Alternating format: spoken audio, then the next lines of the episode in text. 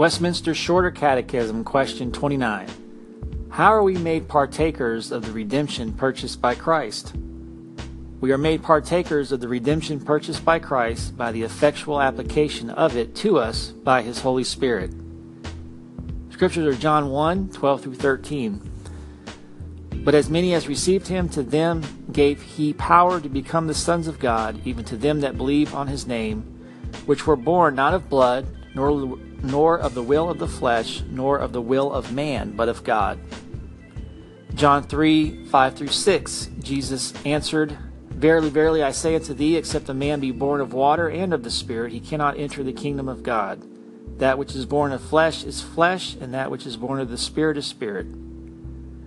In Titus 3 5 and 6, Not by works of righteousness which we have done, but according to his mercy he saved us, by the washing of regeneration and the renewing of the Holy Ghost, which he shed on us abundantly through Jesus Christ our Savior. This concludes the reading of Westminster's Shorter Catechism, question 29, brought to you by the reignofchrist.com.